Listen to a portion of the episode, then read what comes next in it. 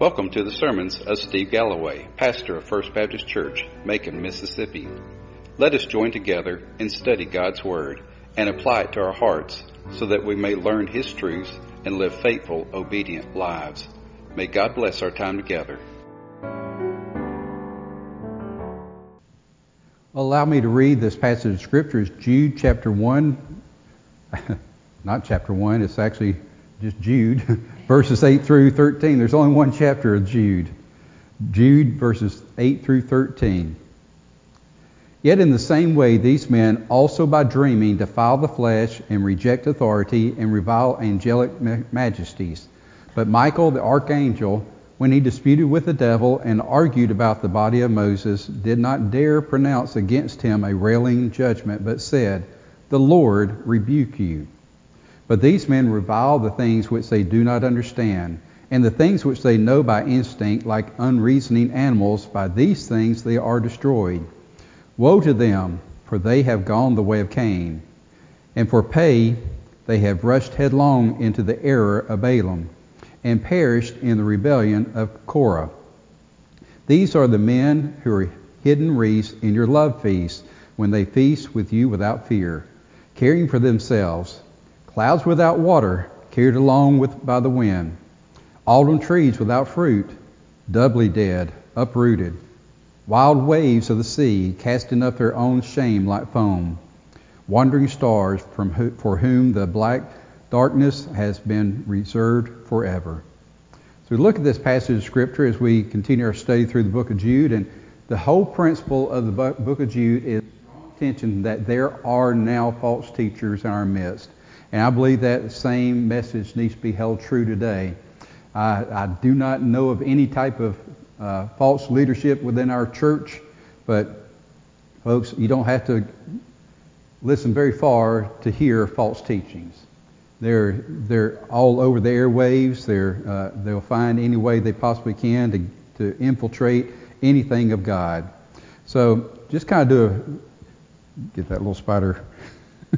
uh, just do a real quick overview. Last week we looked at how the apostates, which is another word for false prophets, were guilty of the same sins as the Israelites who through disbelief died in the wilderness, how like the demonic angels they rejected the authority of God, and how like Sodom and Gomorrah they were guilty of gross immorality. And in today's passage we're just going to continue with that uh, by looking at the very first words, yet in the same way these men. So in other words, what Jude is saying is, just like the Israelites in their unbelief, just like the demonic angels who fell from heaven, rejected the authority of God, and just like those people in the city of Sodom and Gomorrah uh, conducted and were guilty of gross immorality, in the same way uh, are these false teachers, these apostates. Now, apostates is not a word we use a lot. I, I don't hardly ever use it unless I'm preaching from the Word of God, but the word apostate basically means those who have truly heard the gospel. They should know better, but they have allowed their corrupt hearts and minds to reject the gospel and to actually become enemies of the truth. Uh, they've taken what they've heard and they twist it and they turn it and they corrupt it to fit their own uh, self-centered fleshly lies. And so what we're clearly seeing is Jude is that he is going to be describing their character, or really their lack of character. And he begins by saying, by dreaming, these men, these false teachers, these apostates, are living in a dream world. They're delusional. They're, they have unrealistic beliefs. They're not willing to look and understand and accept the truth of the Word of God. So what they do is they take the Word of God and they dream up their own ways to reinterpret it uh, to fit their own desires. Now, we, we've talked about the Pharisees a lot in our study uh, in Matthew, when Jesus was calling them out time and time again because they had taken the true Word of God, the law, and they had twisted and turned it into what they wanted it to mean, and they watered it down so that man could follow the law instead of only being able to do so through the power of God. And so that's basically what uh, he's convicting them of, is that they're living in a dream world, and they are taking the truth of God's Word and they're twisting and turning it to make it what they want it to be. And then he says, and they defile the flesh. So they're living in a dream world and they defile the flesh. Well, They lived to fulfill their fleshly desires. And this is obviously under satanic control, but you and I are born with fleshly desires. Uh, the Bible says that, you know, we we fight against the lust of the eyes, the lust of the flesh, and the boastful pride of life. And those are just really inborn things. Yes, they are Satan, because Satan is the father of all lies. Satan is the father of all sin. But we are fleshly people, and without God, without His Holy Spirit living in and through us, we can easily give over to these same fleshly desires. But what we find out is, just like in the same way, these men acted like those in Sodom and Gomorrah. They sought after their fleshly desires being met. And they did some of the same things that they did in Sodom and Gomorrah. They sought after unnatural relationships of men with men, women with men, women, and even far more perverse acts than that. And as I shared last week, they they somehow came up with this explanation. Well, salvation only deals with the spirit, but it does not deal with the flesh. The spirit can be pure and holy, but the flesh is always evil. So your spirit is saved through salvation, but you continue to live your life in the flesh, and you just do what you want to. Now, there's nothing in the Bible that supports that. The Bible is always in contradiction of that, where the Bible says, "Be ye holy, for I am holy." God tells us to act, to live in a holy, godly manner. But they have convinced themselves that, you know, to live and defile the flesh is acceptable behavior. Then they reject the authority of God. See, they refuse to surrender their control of their lives to anyone but themselves. They commit blasphemy and they reject God's commandments. And they basically defy God to judge them. We're going to see that a little bit even more next week. They're basically thumbing their nose up at God and saying, you know, here we are, we're living this lifestyle and you're not doing anything to us yet. We're going to find out next week what God's intentions are for them. Then the last part of that verse, as well as verse nine, deal with they reviled angelic majesties. Now, what are angels? Who are angels? Well, throughout the Bible, we see that angels are godly created beings. They are not God. They were creatures created by God. They are different than humans. Sometimes God gives them the appearance of a human, just like He did uh, at the tomb of Jesus, where two men in white were standing there. Uh, he did the same thing when, uh, uh, in several different occasions, where angels took on human forms to talk with and to minister to human beings. But as a general part, angels are seen in two different roles. They're there to have a special role of ministry to man, as well as worshiping Almighty God. We see the uh, ser- cherubims and the uh, seraphims and the, you know, different kinds of angels. Some of them are bowing before the throne of God in worship. Others are being used by God in His ministry. Well, Jude uses Michael, the archangel. We do that know that through the Scriptures that Michael is an archangel. He's sent by God on very special situations, many times to do uh, spiritual warfare. Now, what we find in verse nine is not found elsewhere in the Bible. It's referred to, but it does not go into the depth of what J- uh, Jude is doing. So what Jude is doing is he is using extra-biblical historical material. Not that it's not inspired. He's not saying that this entire material is inspired of God, but he's saying that this is true. Otherwise, God would not have allowed him to write it in this inspired word. So what is he referring to? Michael the archangel disputed with the devil over the body of Moses. Now, here's what the Bible does say. If you remember, Moses struck the rock in anger to get water out of it. And God basically said, because of your anger, you will not enter into the promised land. So when the time came for the Israelites to be ready to enter into that promised land, God took Moses up in the mountains, up on a high hill, where he could overlook the promised land. God showed him what, you know, the Israelites would be inheriting. But then Moses' ministry and his life ended, and God hid his body. Now, why would God bury Moses somewhere where nobody else would know? Well, he knew how powerful of a leader Moses had been. Some liked him, some didn't. But he knew that for forty years, Moses had been the voice of God to these people, and he was revered by many people. And so if God had instructed the Israelites to build a, a really nice tomb for Moses, guess what would have happened? They would have made pilgrimages back to Moses' tomb, and he would become a type of deity. He would become an idol to the people. And God did not want his chosen man, Moses, to become an idol worshipped by the people. And so he took his body and hid it.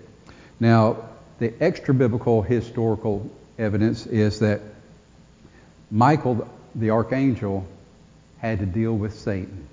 Satan, because Moses was a sinner, said, I claim the body. I claim Moses, because he is a sinner.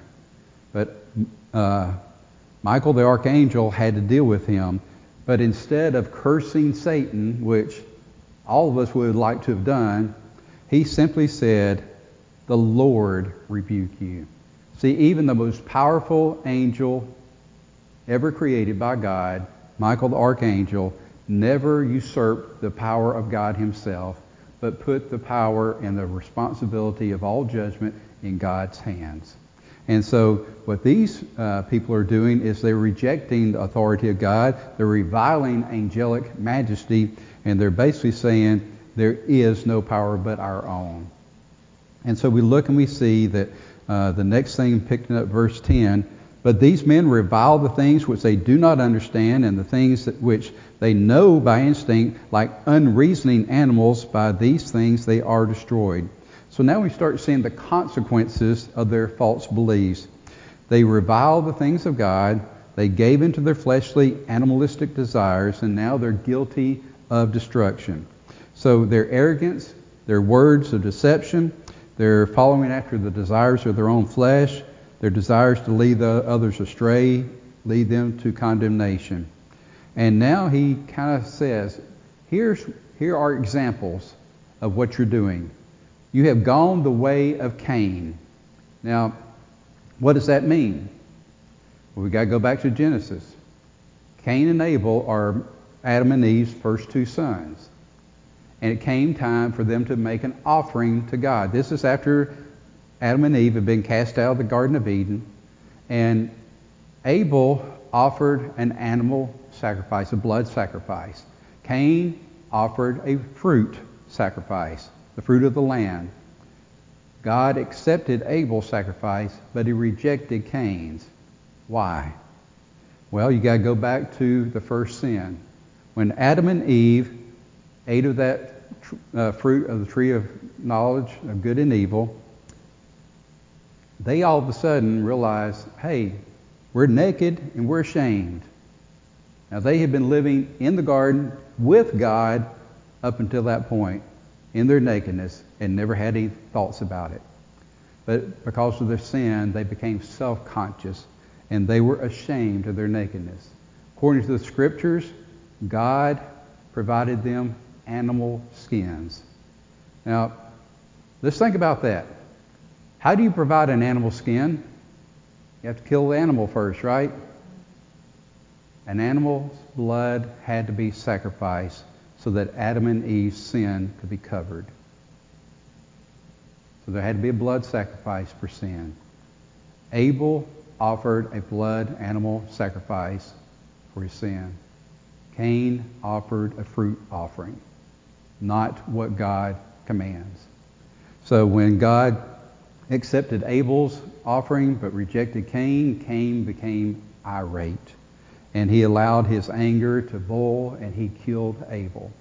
And so basically what this is saying is that they have gone the way of Cain. They have basically um, rejected God's commandments. They rejected God's standards, and they are living by their own means. And they don't care what consequences there are. They're going to live the way that they want to. and God now rejects their lives with condemnation. Then he gives another example. They've rushed into the error of Balaam. Now, Balaam was a prophet of God. God had given him the gift of prophecy. But Balaam decided, hey, there are people who want to pay me to prophesy for them. Of course, they want me to prophesy in the way that they want the prophecy to come true. And so I can make good money by selling my gift of prophecy. If you remember, he was on a donkey one time, and God intervened, and the donkey had to turn around and say, listen, I'm trying to keep you from getting killed. And he would not, God would not allow Balaam to curse the Israelites as he's been paid to. Instead, he blessed them. But then, even after he was controlled by God to bless them, he still went behind God, or around God, and convinced the king, well, here's another way to deal with the Israelites. Just convince them to to share the land, to live together in harmony with all these other pagans. And you know what happened? Sooner or later, they began worshiping the same pagan gods as their surrounding uh, countrymen, and they fell away from God. Well, Balaam paid the price, but also the Israelites paid the price. So likewise, these false teachers uh, sought personal gain for their ministry, their their their way of uh, working with others. And then it says, and they perished like the rebellion of Korah. Now you got to go back to, into Exodus to find out who Korah is. Korah was basically of the priestly line during the time of Moses. Uh, when Moses was leading the people, Korah basically said, I think I could do it better. I don't like the direction that Moses is doing this. I want to be the one in charge, not Moses.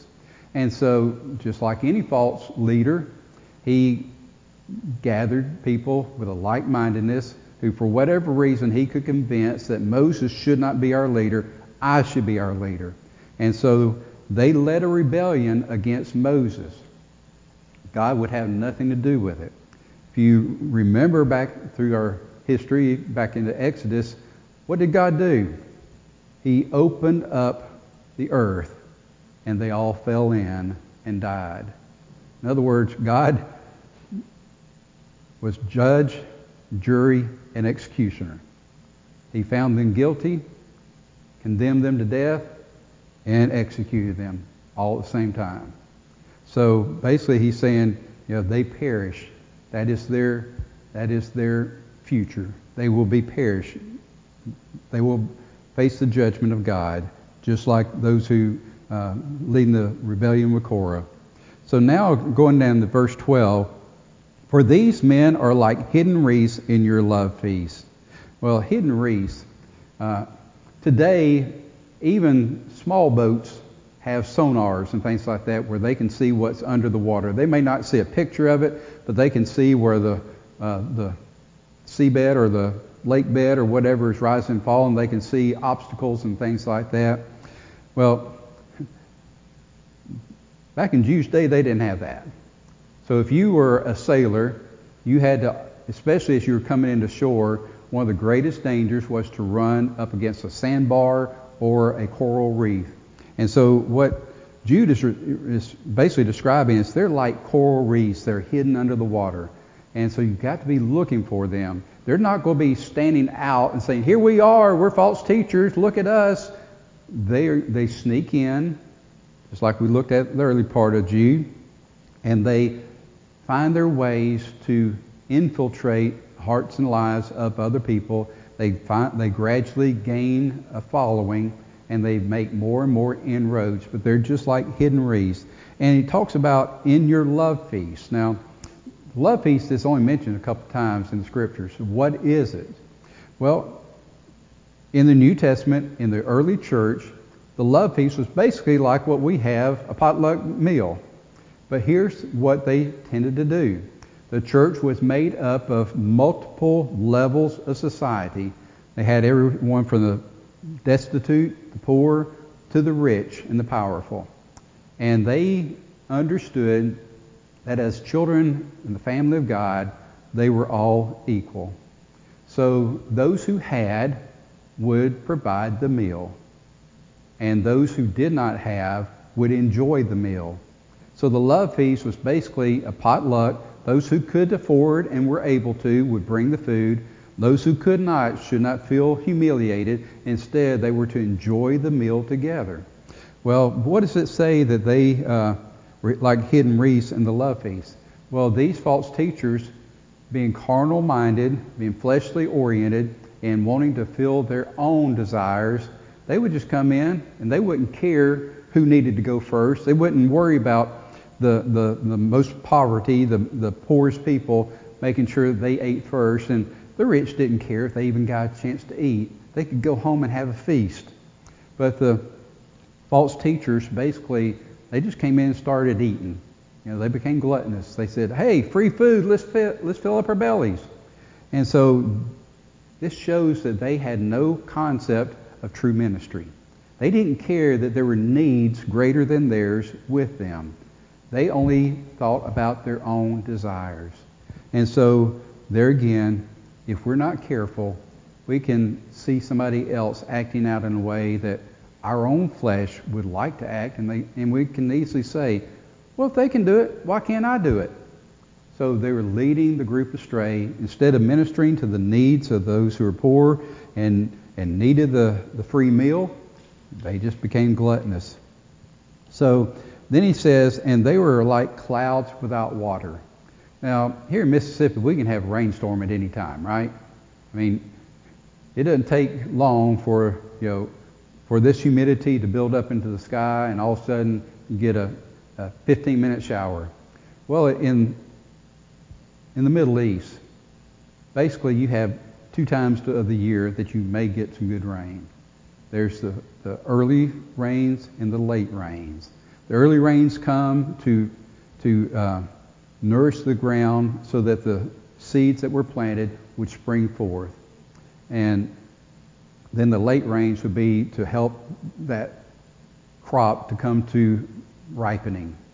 And so they needed, you know, those rains. And so the farmers, they knew, when they looked at the clouds, they knew which clouds should produce rain.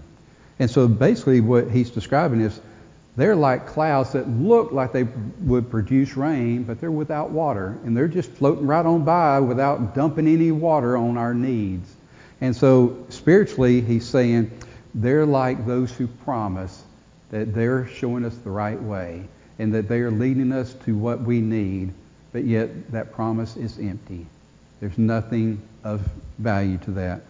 Then he also uh, gives us another illustration, trees without fruit.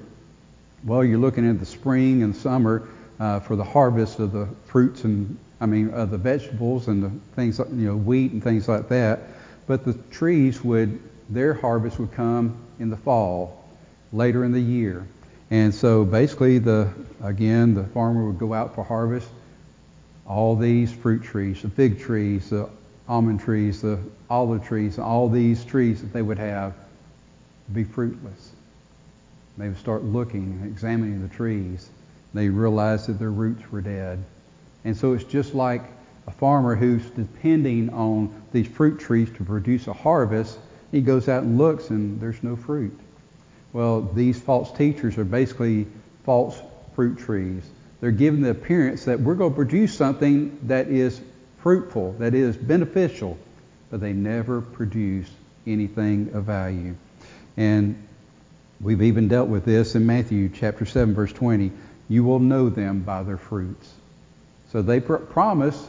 They make it look like they're going to produce eternal life, salvation, but they are fruitless. And then he compares them in verse thirteen to the wild waves of the sea. Now, I'm not a beach person. I've got this fair skin with all these freckles and things like that. And if I'm at the beach for any length of time, and if I don't, I mean, just coat down with sunscreen and sit under an umbrella, I blister. I'm not talking about just burn. I blister. Uh, if I go without a shirt, I get water blisters on my shoulders and things of that nature.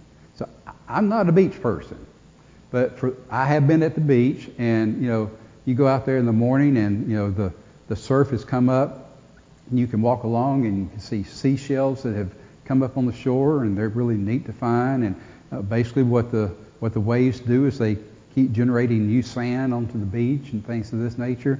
But when the storms come, and I have been at the beach and walked out after a storm has come over the night, what do you find out on the beach after a storm? All sorts of nasty stuff. We call it flotsam, jetsam, different things like that, seaweed, and you know all sorts of debris.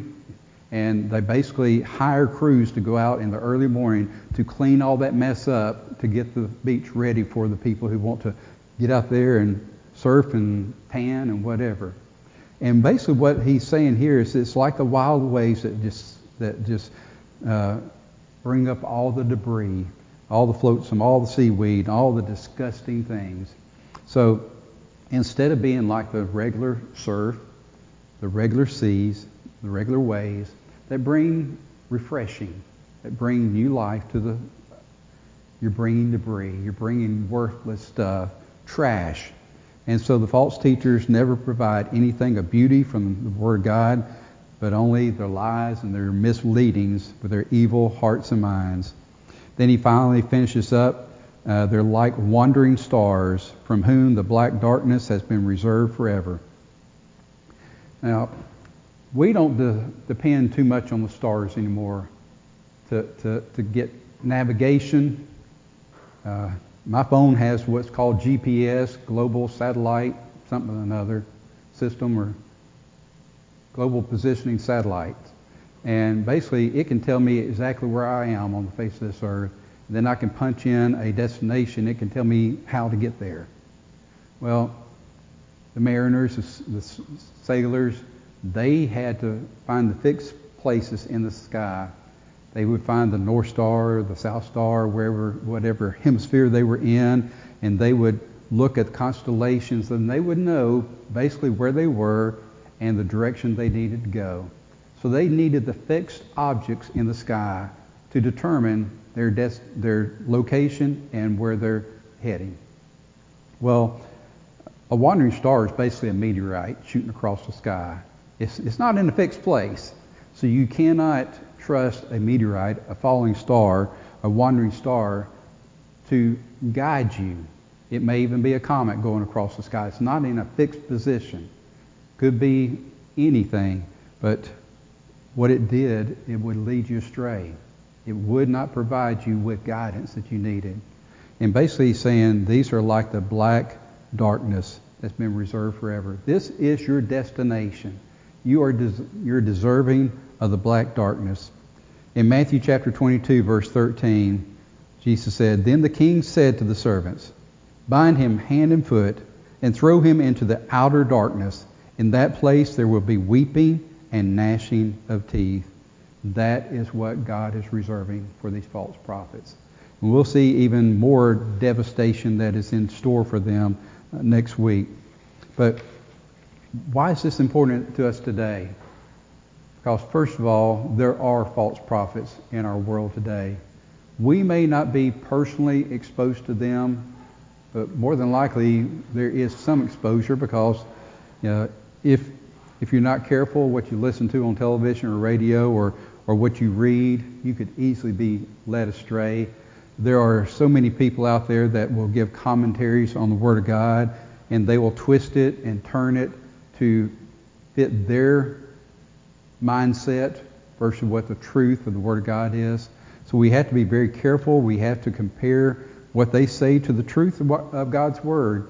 We always need to pray that God's Holy Spirit will give us true wisdom and guidance, knowledge and understanding, so that we'll know if what we're hearing and what we're reading is the truth. And if it's not, we need to warn others about it. Don't need to let somebody else walk into the same trap that someone's left for us. So God is showing us through Jude that there are false teachers in the church, in the world, in our communities, and we need to be wary of them. All right, let's close with prayer then. Lord, we are thankful, Lord, that you warn us. Lord, we need to be warned of the, the falsehoods that uh, are all around us. Lord, they're not all spiritual, but in essence they are, because anything that would lead us astray from the truth will lead us astray from you. So Lord, help us be mindful of what we hear, what we read. And Lord, guide us to discern what is right. Lord, the greatest way for us to know what is right is to read, study, meditate on your word. And Lord, to compare what we hear from the pulpit or a place like this today, or that we compare it to the truth of your entire word. And Lord, not to take something just out of context to make it mean what we want it to mean. Lord, thank you for the warning that we need to be understanding that there are those who would who live to lead us astray, to lead us away from you and your truth. So Lord, strengthen us each and every day. Draw us closer to you.